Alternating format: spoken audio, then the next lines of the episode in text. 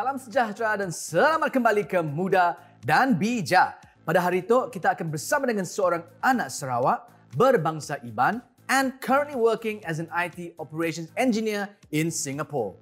Sebelum tu, beliau menetap di Perancis untuk beberapa tahun dan melanjutkan pelajarannya dan seterusnya bekerja di syarikat telco yang besar di Sia. Untuk ketahui lebih lanjut, let's welcome Cyril Janting Anak Steel. Hi Saleh, good to be on the show. Hi Cyril, welcome to the show and thank you so much for being with us today. Baiklah Cyril, we are going to go straight to the point. Now, out of all the courses you could have pursued, kena kita pilih bidang IT? Okay, thank you, Saleh. Um, well, first of all, I think you know my biggest inspiration is my parents. I admire them a lot in what they do and how they have achieved so much. So naturally, after I finished my SPM, I wanted to you know be like my my father, an engineer. So that's when I chose to enter the engineering field. At that time, I did not know I did not know yet about IT and all that. So I also chose um, because I had the opportunity. I chose to go and study to France, study in France uh, to learn French. So when I when I reach France and then I start to you know learn more topics there, have more topics about uh, IT related uh, topics, much of network security, programming, and all that. Uh, I ended up being quite good in it. So I think naturally, when you're good in something, you tend to be passionate about it. And when I discovered more and more things about it, I tried to delve further into those topics.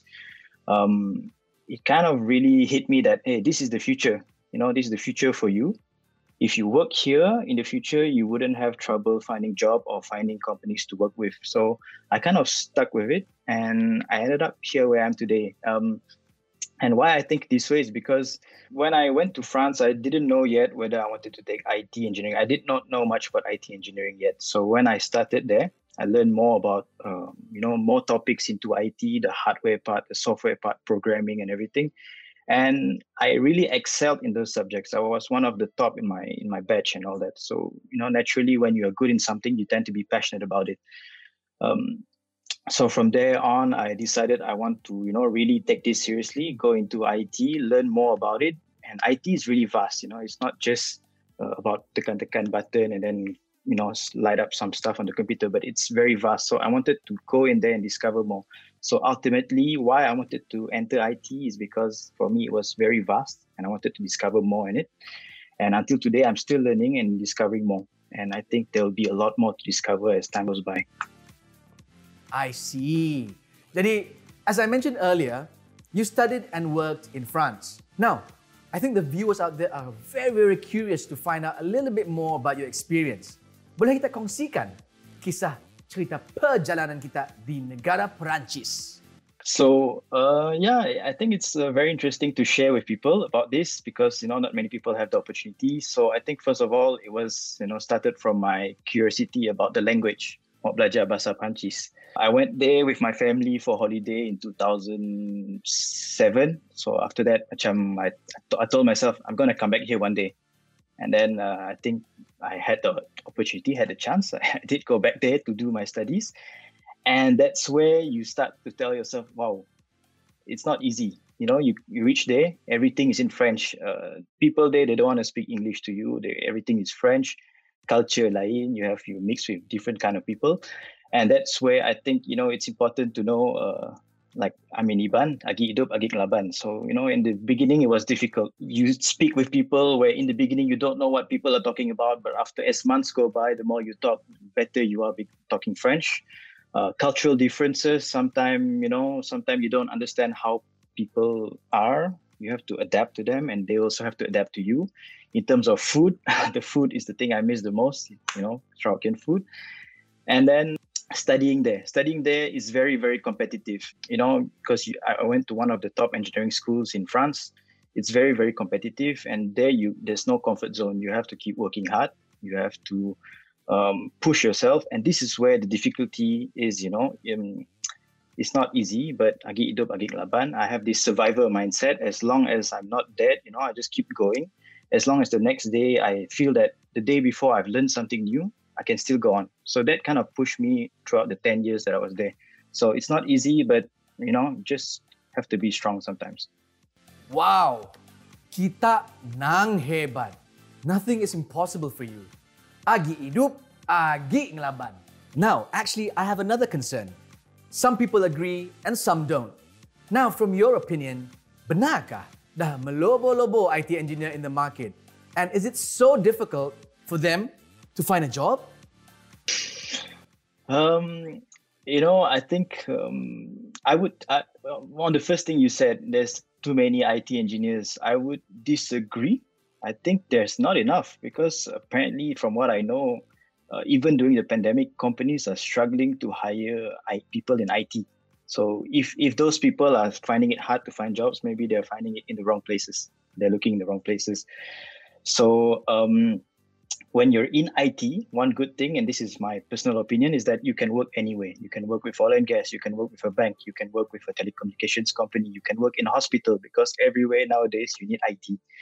So so whether it's lucrative or not, um, uh, let's. I would say, yeah, probably, probably. You know, maybe it depends on which sector you're in. It depends which country you're working in, but I would say um, it's pretty, um, pretty lucrative. Tepat sekali seperti yang dikatakan oleh Cyril itu tadi. Now, as we all know, we are gearing up for the future of the IT industry. We're going to talk a little bit more about it after the break. Jangan ke mana-mana, kita jumpa lagi. Selamat kembali ke Muda dan Bijak. Bersama dengan kami hari itu, Cyril Janting, anak Steel. Okay, Cyril. The viewers out there are very anxious, yeah, to find out from you, yeah, how can we stay relevant with the current IT landscape and for the future of it?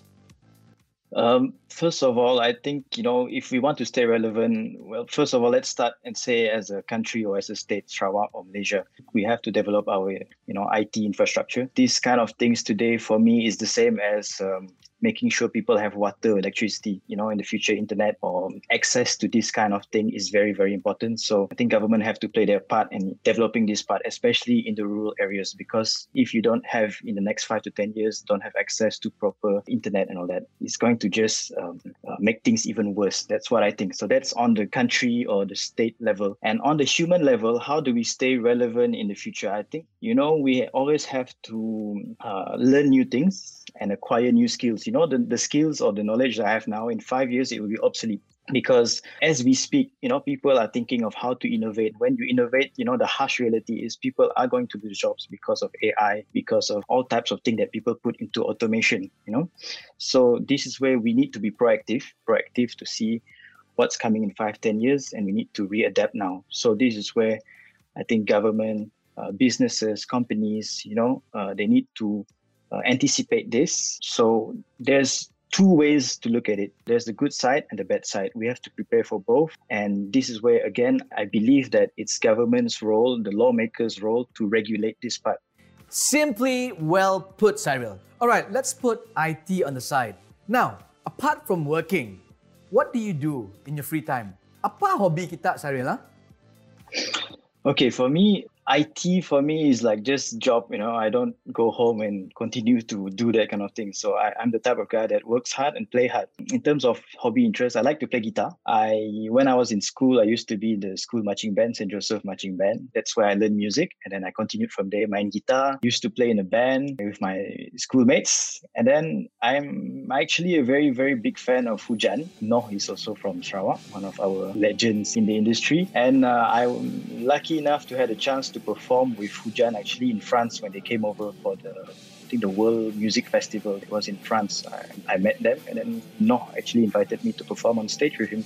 So um, thanks to Hujan and you know music that I've learned when I was in the marching band, I play guitar. I like to also collect guitars.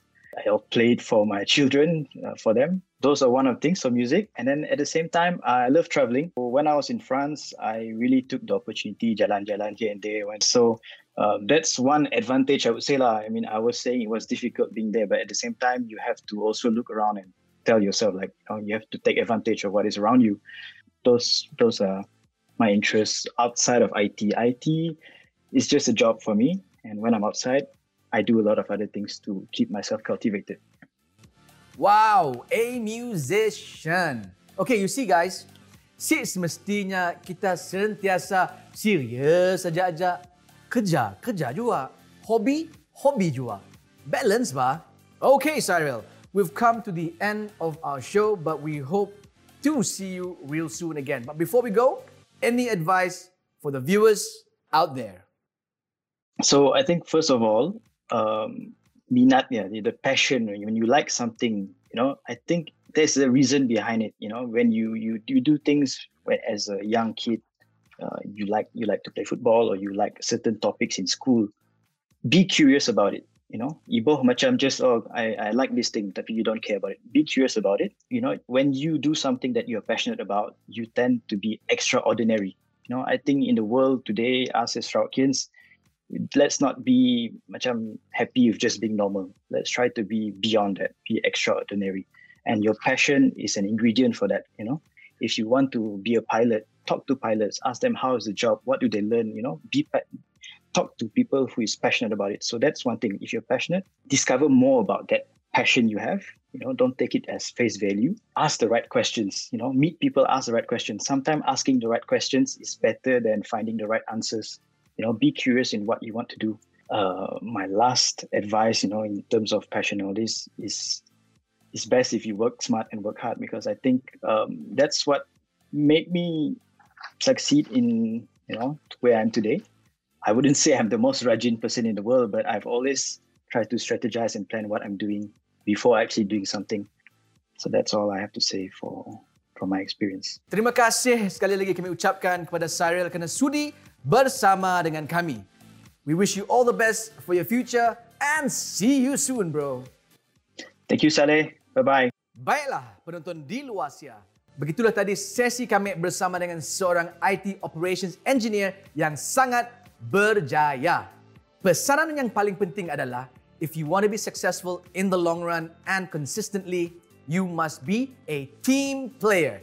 Kita jumpa lagi di episod akan datang di Muda dan Bijak. Assalamualaikum warahmatullahi taala wabarakatuh. Sekian, terima kasih.